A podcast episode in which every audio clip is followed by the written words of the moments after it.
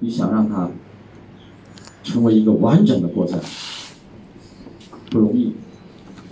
所以你想，那个中国的领导人，不管是毛泽东，还是邓小平，和江泽民、胡耀邦，加上今天的习近平，比你头疼多了。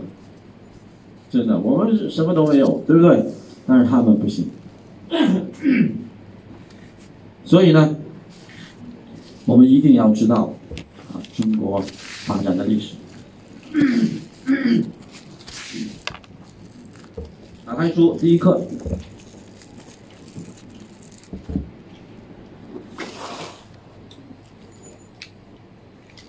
这个呢，我们应该是很熟悉了啊，因为我们学过了古代文学史。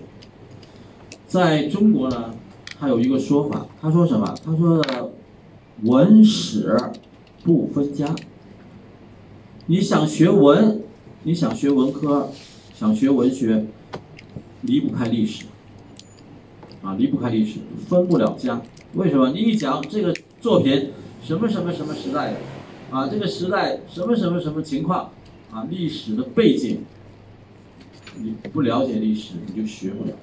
所以历史呢，对我们这些学文的人是非常重要的。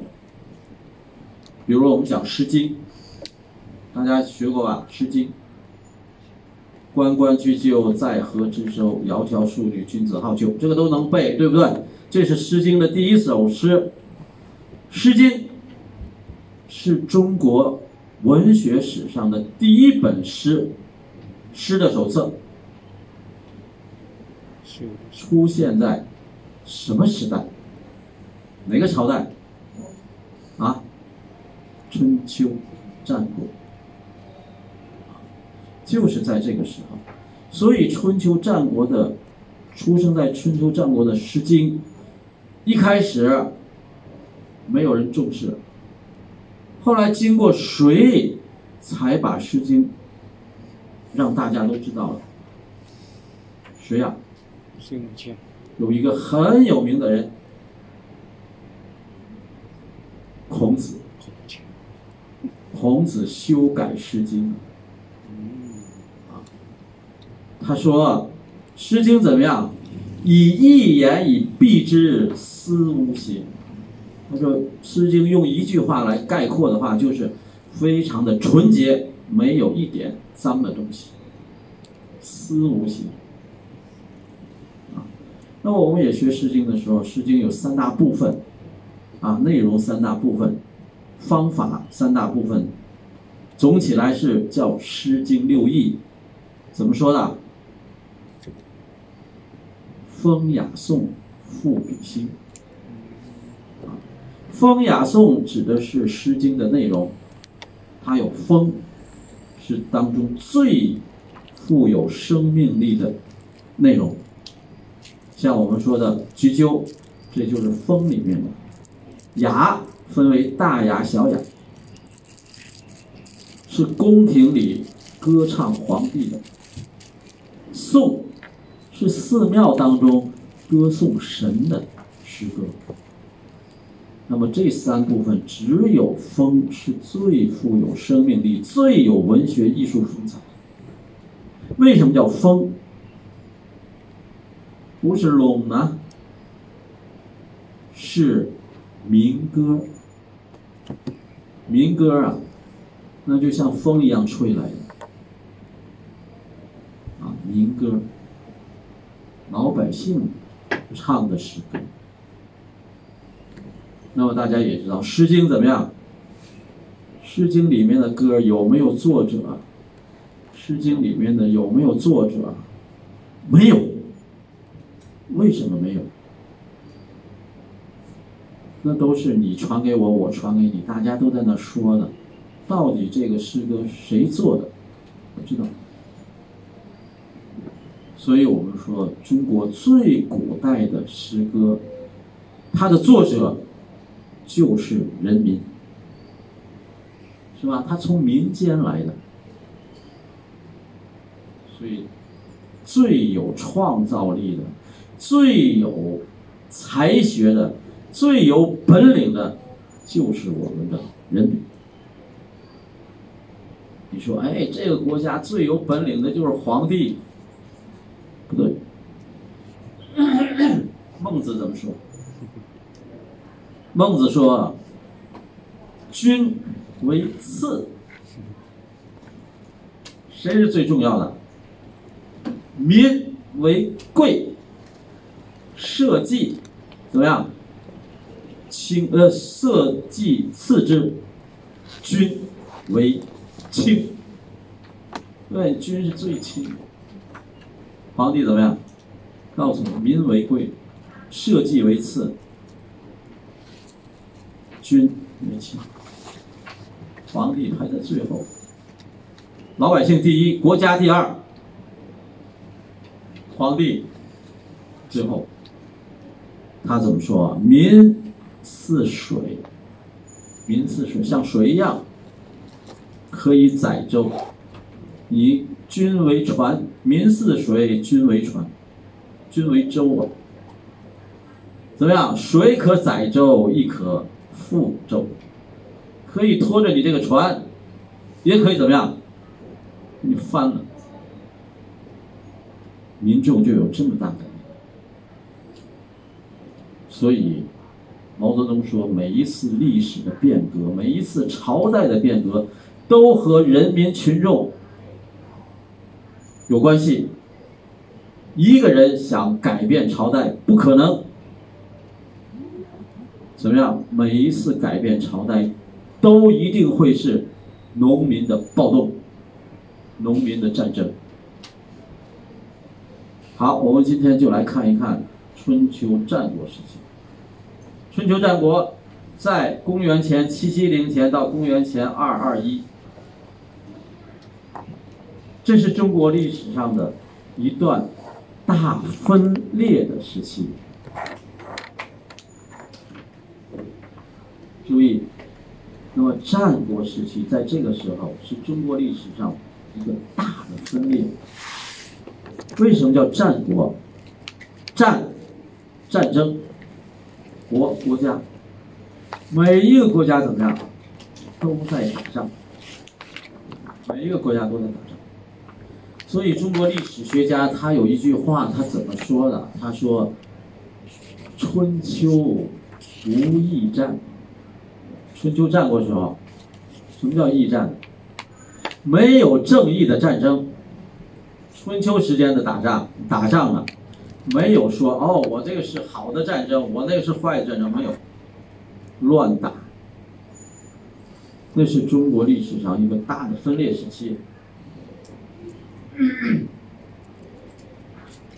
东周，战国之前叫周朝，啊，拉成周，拉成周呢？你看那个。表格上它有西周和东周，啊，两个分。那么东周在战国后期，公元前二五六年被秦国所灭，所以春秋战国时期在时间上，注意，并不全然包含在东周王朝里面。这句话。是告诉大家，春秋战国的时间，你不要去追究。哎，它的起点怎么会是在东周这个时间内？没关系，啊，在时间上是叠加的。所以，二五六二五六啊，公元前二五六是东周灭亡，但是战国时期是在公元前七七零，所以它包含了。东周后期的时间，这个能明白吧？能吗？好，我说一下，你看你能不能明白？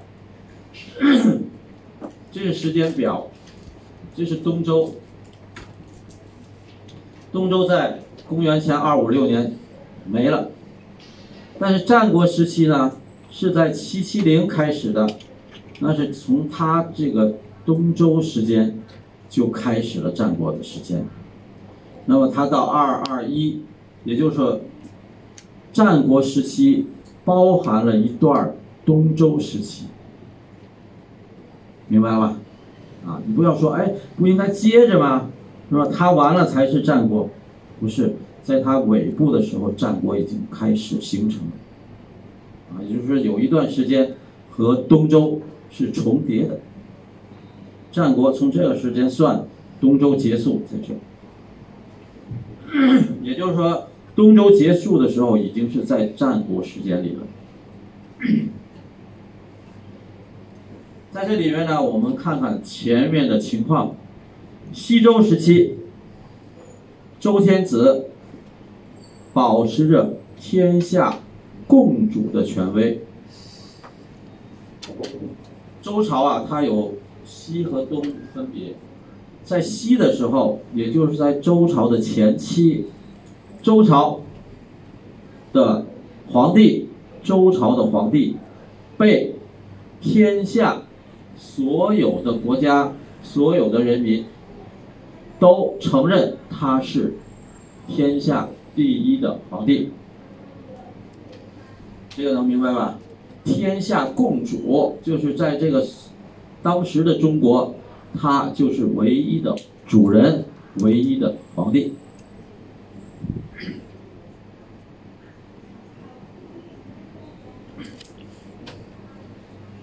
这是周天子。我们看平王，平王东迁以后，平王是另外一个啊皇帝的名字了。大家也知道。一个王朝，它会有好几代人，啊，到了平王这个时候，平王决定周朝迁都，啊，周朝就向东移动，他把首都迁到了东边，他一迁都，历史上便称为东周，不再是西周了。啊，从平王开始，东周开始，那么从东周开始怎么样？周氏开始衰微，周氏什么意思啊？姓周的皇帝，姓周的这个皇室就开始没有力量，啊，慢慢的衰微下去。只保有天下共主的名义，名义知道吧？名字上有，实际上呢，没有。所以孔子生在那个时代，他很不满意，所以他要怎么样？他要克己复礼。克己复礼的意思，他要恢复到周朝时候的礼节。他不愿意社会变成这么动荡不安。那么到战国时候怎么样？大家就谁也不怕皇帝了。啊，你名义上是皇帝，但是实际上我也不再听你的了，都把自己作为了一个国家。那么他虽然有这样的名义，而无实际的控制能力。这个就是大家都不听他的了。中原各国也因社会经济不同，大国间争夺霸主的局面出现了。各国的兼并与争霸，促成了各个地区的统一。因此，东周时期的社会大动荡，为全国性的统一准备了条件。东周这个时期啊，那么周天下、周王室已经没人听你的了。那么原来这些，也就是像我们泰国和中国原来一样，我们泰国是中国的什么小国？我们把中国当做我们的天朝，所以我们就要进贡。就要听中国的，中国给我们的名字，给我们泰国的名字叫暹罗，对不对？暹罗，给那个柬埔寨叫暹粒，暹粒都有啊，是清朝给的。那我们怎么样？越来越强大，越来越强盛。中国离我们这么远，我们还给他进贡吗？我们不叫暹罗了，我们叫塞牙，是吧？我们不要供奉那个中国的皇帝了，我们供奉自己的皇帝了。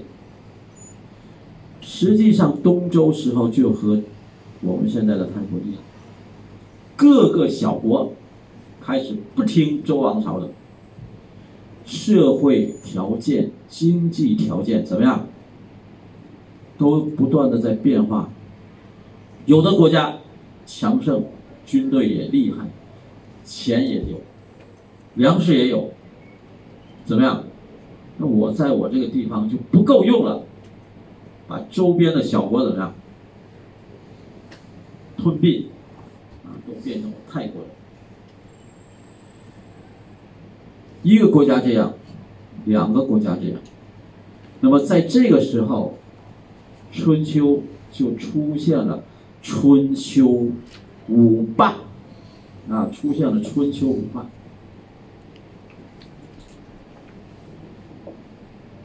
那么春秋战国分为春秋时期和战国时期。它的分水岭是在公元前四百五十三年。四百五十三年之前，我们叫春秋；四百五十三年之后，我们叫战国。春秋时期简称春秋，战国时期简称战国。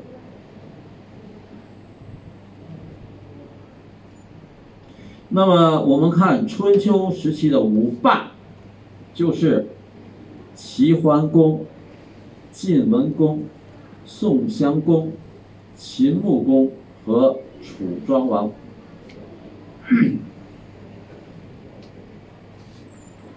那么还有说另外的说法，我们不记，我们就记这个，啊，历史上称为春秋五霸。大家一定要知道，春秋五霸指的是五个人，五个皇帝。在这里面，真正的霸主、真正的厉害的人物、棒的人物，是齐桓公、晋文公、秦穆公和楚庄王。这里面只有一个宋襄公比较弱，比较弱。在这五个人当中，宋宋国是比较弱的。所以，当战国时期的时候，宋国就一点影子都没有了，啊，宋国就变成了一个小国，一个弱国。而其他四个国家就转化成为。战国七雄，到战国时期就有七个国家强盛起来。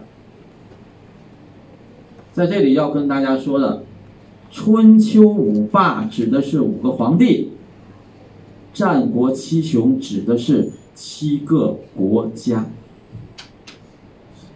能听懂吗？我们一说，哎，春秋五霸那是五个人，哎，战国七雄那是七个国家。能听懂吗？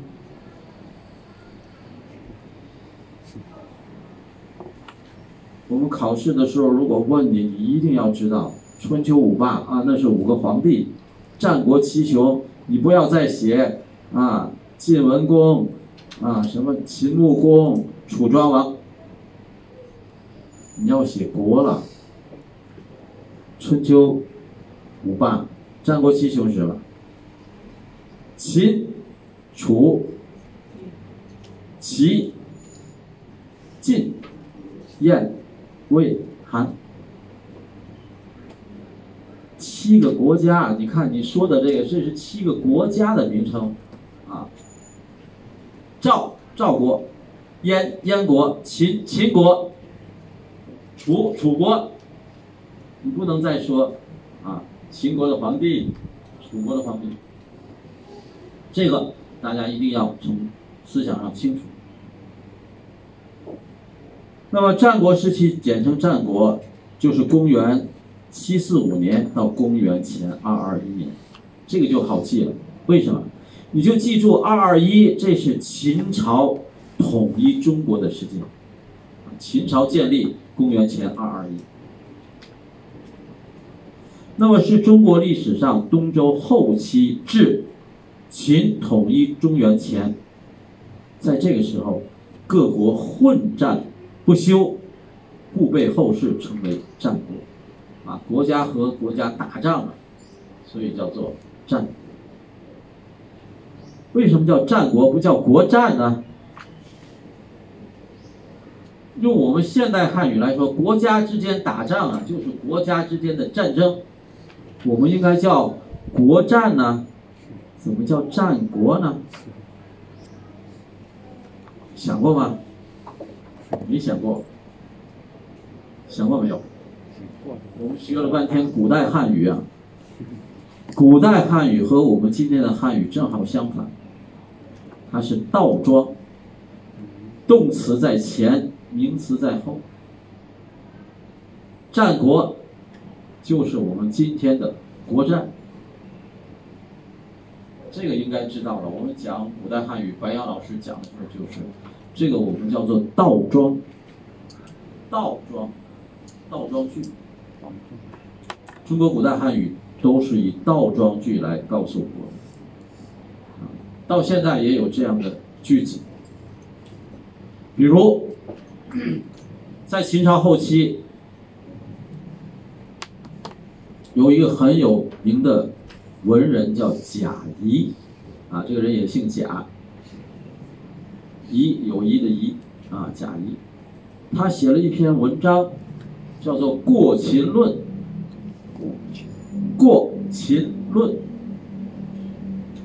不懂的呢，一想哦，这是这是一篇游记呀，过秦了，从秦国路过，啊，肯定是到秦国去旅游了，过秦论吧。但是它是古代汉语，如果用现代汉语说，就是秦过论，秦过来吧来，秦朝的错误。秦朝所犯下的过错，秦朝为什么灭亡？因为他有这样这样这样的错，所以他才灭亡。所以他写了一篇文章叫《过秦论》，也是倒装的。这个我们不考，考试不考，但是你应该知道，啊，战国就是国战，啊，国家与国家的战争。下面我们看具体的内容。第一，春秋时期，诸侯争霸。我们先休息一下，好吧？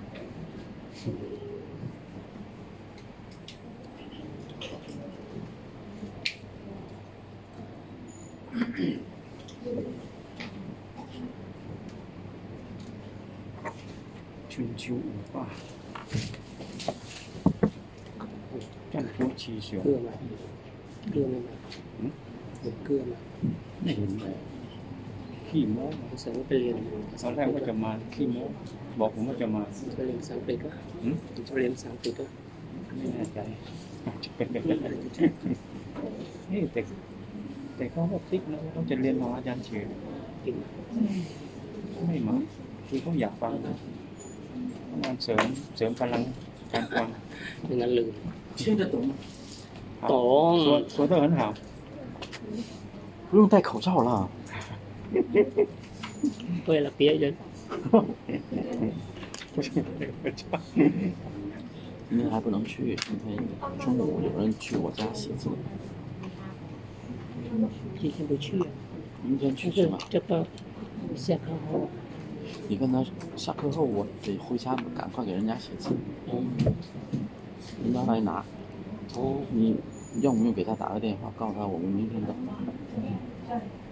他就他就等等你来，他就去办手续。那就明天，明天我们下午也没事。明天了，下午我有课。你有什么课？什么课了？谁的课？上午吗？上午。上午是我的课，上午是一零二。去一零二，对啊，下午也有你的，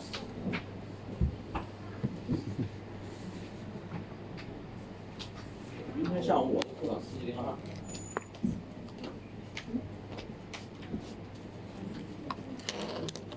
哦，明天下午我的课。上午你有那明天咱俩上午去呗。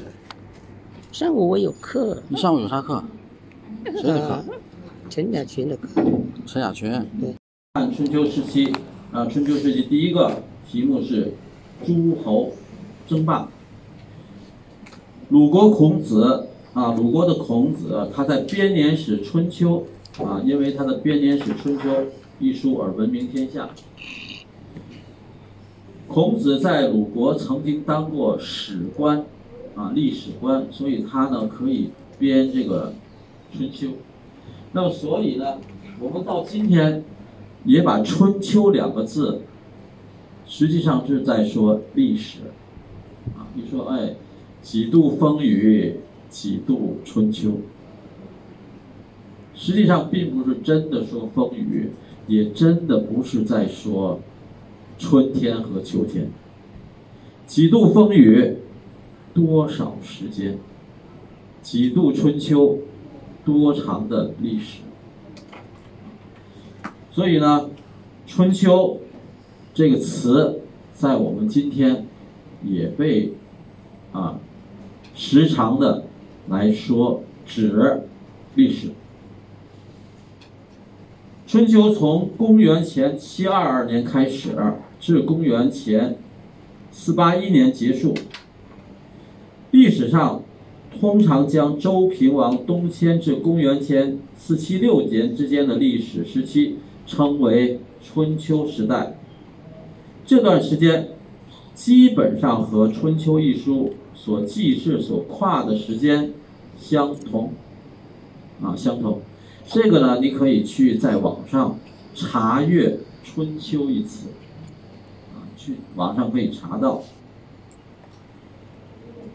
那么东平王，我们也叫平王，东迁洛邑。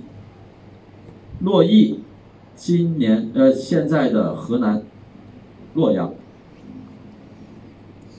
那么从那个以后，西土为秦国所有。那么他吞并了周围的一些戎族部落或国家，成了西方的强国。注意，它指的是当平王东迁之后，秦国的变化。啊，秦国在平王东迁之后，西部它就成了大国。在今山西的晋国，注意，山东的齐国和鲁国，湖北的楚国，北京与河北北部的燕国。以及稍后于长江下游崛起的吴越等国，都在吞并了周围一些小国之后强大起来，成了大国。于是，在历史上展开了一幕幕大国争霸的激烈场面。在这儿，大家注意看，除了秦国，还有什么？晋国、齐国、鲁国、楚国、燕国、吴国、越国等等，这是春秋时期啊，春秋时期。首先建立霸业的是齐桓公，他任用管仲，管仲一个人。啊，姓管，名仲。他把管仲作为宰相，啊，也就是我们现在所说的总理，改革内政，啊，他开始改革国家的内部的政权，使国力强盛。又用管仲的谋略，以尊王相夷为号召，联合燕国打败了北戎，联合其他国家制止了敌人的侵扰。注意，这个戎和狄都是春秋时期的少数民族，啊，或者叫外来民族。当时呢，就把戎和狄打败，存行就位，存行邢台，啊，把它保存起来，就位保住了魏国，啊，保住了魏国。那么这是齐国的战略。那么公元前六五六年，齐国又与鲁、宋、郑、陈、魏、许、曹，注意这些以一个字或者一个姓为代表的都是国家，也就是鲁国、宋国、郑国、陈国、魏国、许国、曹国，怎么样？联军。侵蔡伐楚，官兵昭陵，责问楚为何不向周王纳贡？什么意思啊？在六五六年啊，在六五六这一年，公元前六五六，齐国号召了很多的国家联合起来，怎么样？去打楚国。刚才有人问啊，楚国在哪？楚国在湖南，现在的湖南也是一个很强大的国家。他联合了这么多国家的军队，把楚国包围起来，问这个楚王：“你为什么不向周天子纳贡？纳贡什么意思？为什么不进贡啊？啊，周周天子嘛，那是我们的国家的，那是我们的皇帝嘛，你为什么不服从他的领导？”你为什么不给他东西？当时楚国的国力也很强盛，啊，楚国他敢不交钱、不送东西，说明他也很棒了，啊，他也很强大了。他曾经啊连续好几年攻打郑国，想把郑国夺到自己这儿。这时候，他看见齐桓公来势凶猛，啊，他看到了齐桓公联联合这么多国家的力量来攻打他，他为了保存实力，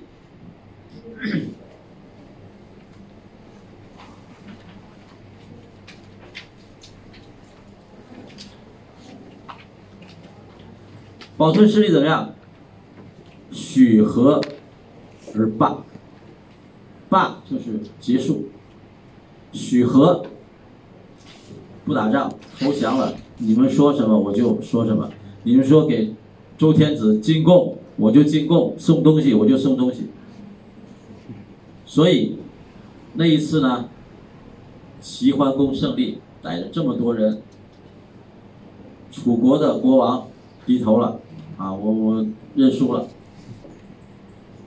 以后，齐桓公又多次大会诸侯，周王也派人参加会盟，加以犒劳。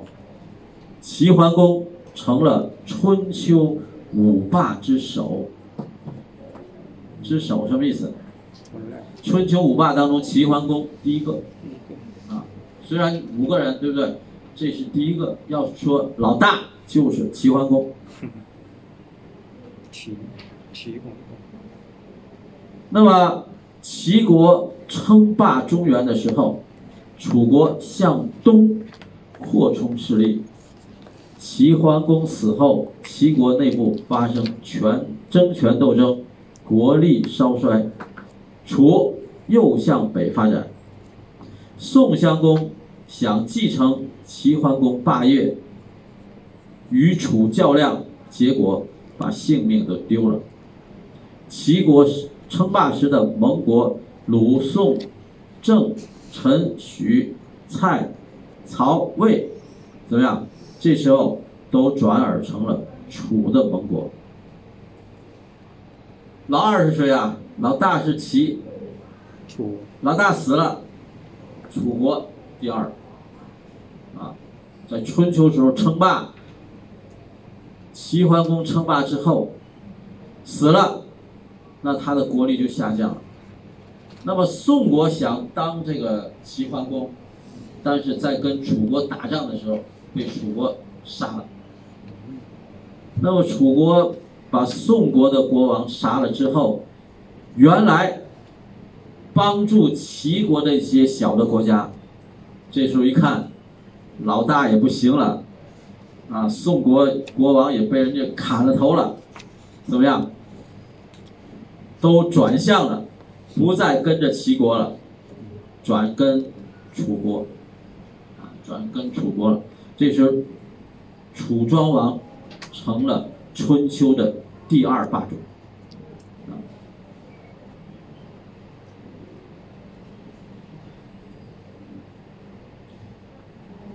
那么我们再看，正当楚国想称霸中原之时，那么他想代替齐桓公啊，晋国勃兴起来。晋文公回国后，整顿内政。晋文公啊，当时国家和国家打仗的。晋文公作为一国的皇帝，他曾经被别的国家抓走了。抓走之后就变成人质，你不能回国。后来被人家放回来，回到晋国，回到自己的国家。他怎么样？他在人家的国家看见了别的国家怎么样发展，并且他觉得自己作为一个国王被人家抓到人家的国内是自己的耻辱，所以回来之后怎么样？奋发图强，啊，把晋国搞得非常的强大，整顿内政，增强军队，也想争当霸主。这时，周襄王被王子代勾结敌人赶跑。注意，周襄王就是周天子了。他被王子，被他的儿子，他的儿子叫代。注意，有一个代字，那个代是王子的名字。就这个你要不知道，你就读不懂。那么周襄王被王子代勾结敌人赶跑，这个代呀、他自己想当皇上，他的爸爸也不死，他也当不了，怎么办呢？他就勾结这个少数民族，把他的爸爸给赶跑。赶跑的目的就是想当皇帝。这个周王子怎么样？就流落在外。晋文公以为是许威定霸的机会，好机会。为什么？天子都没了吧，周天子都跑了，啊，他儿子带着少数民族的人把他赶跑了，怎么样？这时候，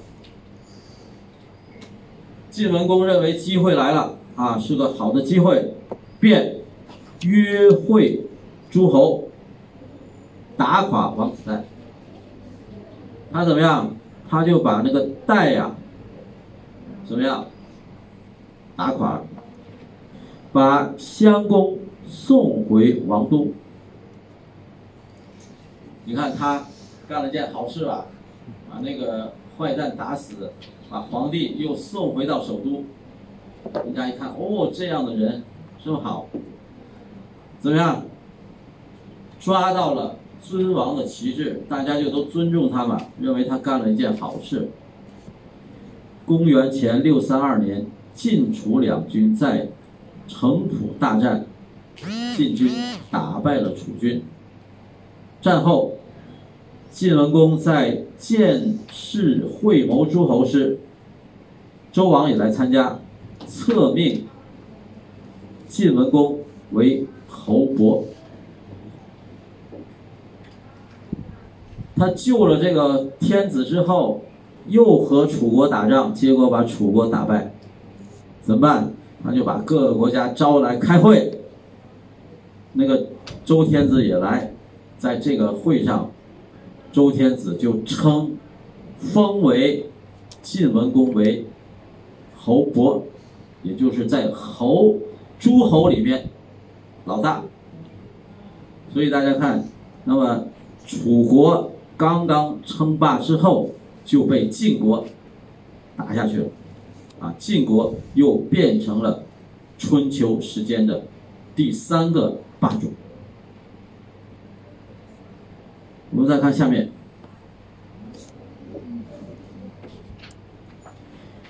晋楚争霸期间，齐秦两国雄踞东西。春秋中叶以后，楚连秦，晋连齐，仍是旗鼓相当，什么意思啊？那么春节春秋中部的时候，楚国和秦国联合，晋国和齐国联合，怎么样？大体上你也打不了我，我也打不了你，啊，我们就是相等，啊，对等，旗鼓相当。但争霸战争加剧了各国内部的矛盾，于是出现了结束争霸的耳兵，也叫弭兵。我们看公元前五百七十九年，宋国约和晋楚定了盟约。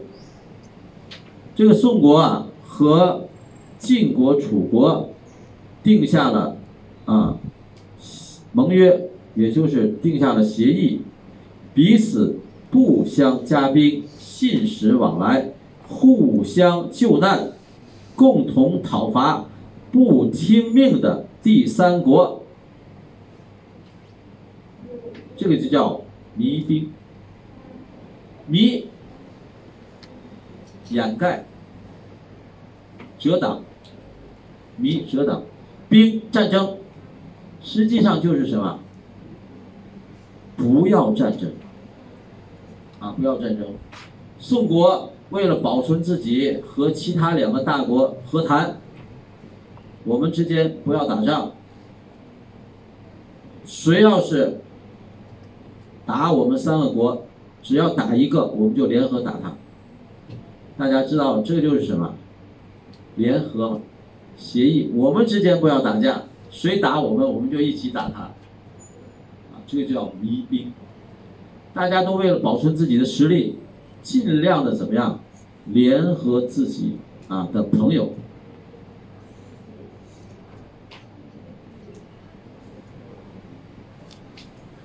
那么，迷兵反映两个霸主之间的勾结与争夺，也反映了一些小国想摆脱大国控制的愿望。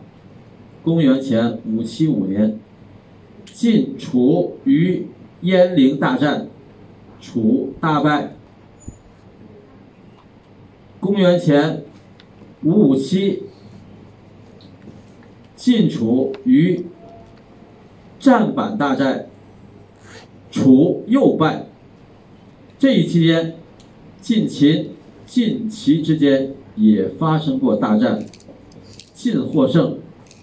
公元前五四六，宋国再次合约晋楚，参加的还有其他十多个国家。会上商定，中小国家此后要对秦、楚同样的纳贡，那么秦和楚两国平分了霸权。那么在这个期间呢，晋国虽然他拿到了第三个霸主，但是第二个霸主这个楚国呢，实力还是很大的，所以在这个时间，晋国和楚国两个人同时担当了霸主。其他的小国给这两个国家进贡，啊，交钱，送东西。那么大家看，前面，啊，前面齐国第一个称霸，楚国第二个称霸，晋国第三个称霸。但是，在晋国称霸的时间，楚国不甘心。结果两个人怎么样？同时称霸，啊，在春秋战国的中叶，秦要不晋晋朝和楚国，晋国和楚国两个大国，啊，担当了楚的那担当了春秋的霸主。我们再看，当晋楚。两国争霸中原时，长江下游崛起了吴越这两个国家。晋为了对付楚国，就联合吴国，吴楚之间多次发生战争。公元前五零六，吴国大举伐楚，节节胜利，一直打到楚都，从此楚的国力大大削弱，在晋国。联吴制楚时，楚国则联越制吴，吴越之间战争不断。吴王阖闾在战争中战死，其子夫差立志报仇，大败越王勾践，并率大军北上，会诸侯于黄池，与晋争做盟主。越王勾践卧薪尝胆，积蓄力量。趁吴王夫差北上争霸之机，发兵攻入吴都。夫差急忙回归，向越求和。不久，越灭吴，勾践也北上会诸侯于徐州，一时成了霸主。这个是指的是越王勾践。这件事呢，也是春秋时间发生的。你看，在这里面他说了一句成语。叫做卧薪尝胆。下午我们就是成语课。卧薪尝胆什么意思？吴王夫差和越王勾践这两个人在战争当中，越王勾践当了俘虏，被夫差抓起来，但是没杀他。要杀了他也就没事了。当时呢，中国就有你要抓了这个俘虏以后，不杀就当做奴隶了，你就在这个在我的地方干活啊，不杀，抓了以后就是奴隶。那么这个国王也就当奴隶了，但是他是国王啊，他怎么办？他想报仇，他就和别的奴隶不一样。别的奴隶都有床，他不睡，不睡床，睡在这个茅草上面，都是那干黄的草树枝，睡在那上面。他想睡那边舒服吗？不舒服。为什么不舒服？他就要告诫自己：你现在是奴隶，原来你睡的什么？你是原来是国王啊，你睡的是什么床？现在你是失败了，你就要想想你怎么办。卧薪。睡觉的时候睡的是柴草，尝胆，卧薪尝胆，胆是什么？苦胆，猪苦胆呢？反正都是很苦的，知道吧？鱼也有，是吧？猪也有，鸡也有，这个胆是非常苦的。他怎么样？经常的拿这个苦胆来尝一尝，为什么？提醒自己，你知道原来你吃的是什么？原来你吃的都是甜的，现在就让你吃苦的，怎么办？他就激励自己报仇，啊，卧薪尝胆。终于，这个大王怎么样？去北边打仗的时候，他就趁机逃跑，回到了越国，带领着他的兵，是吧？吴国打败，啊，吴国。关于。这个越王勾践历史上有很多的故事，啊，很多的传说，啊，这都是发生在南方的，啊，南方的。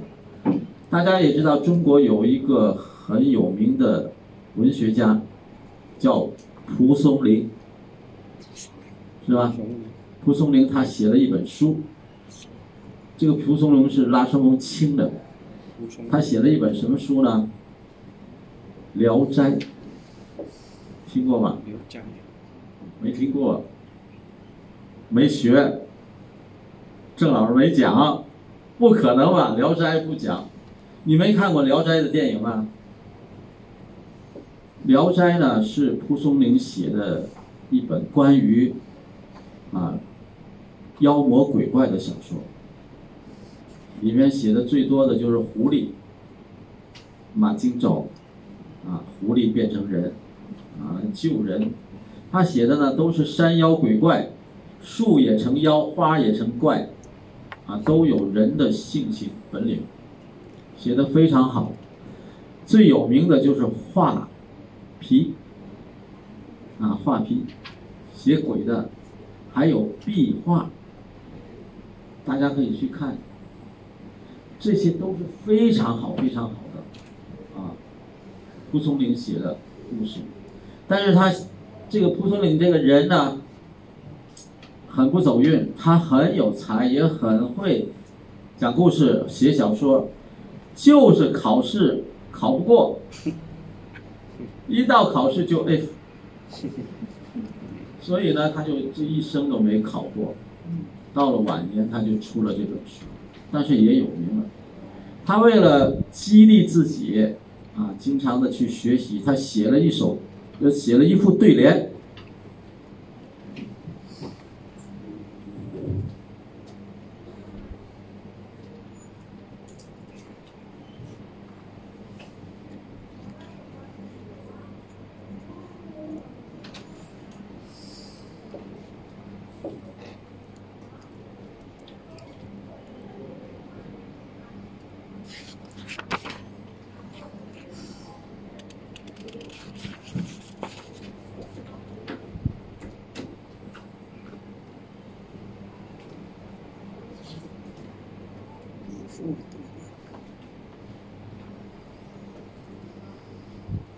他写了一副对联，他写的什么？他说：“有志者事竟成，破釜沉舟，百二秦关终属楚。百二秦关终属楚。苦心人天不负，卧薪尝胆，三千越甲可吞吴。”这里面呢写了两个有名的故事。第一个写的是破釜沉舟，写的是项羽；卧薪尝胆，写的是勾践。他说：“有志者事竟成，只要你有志气，这件事就一定能成功。”破釜沉舟，说的谁啊？项羽。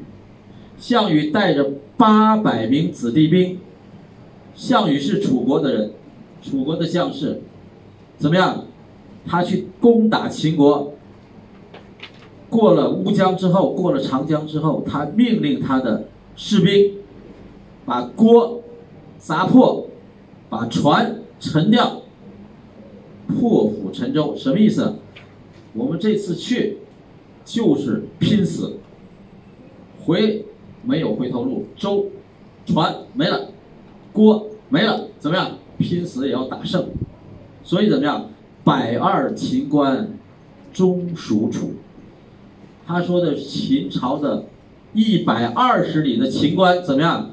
都被项羽拿掉，都被项羽拿到，不不是秦国的了，变成楚国的了。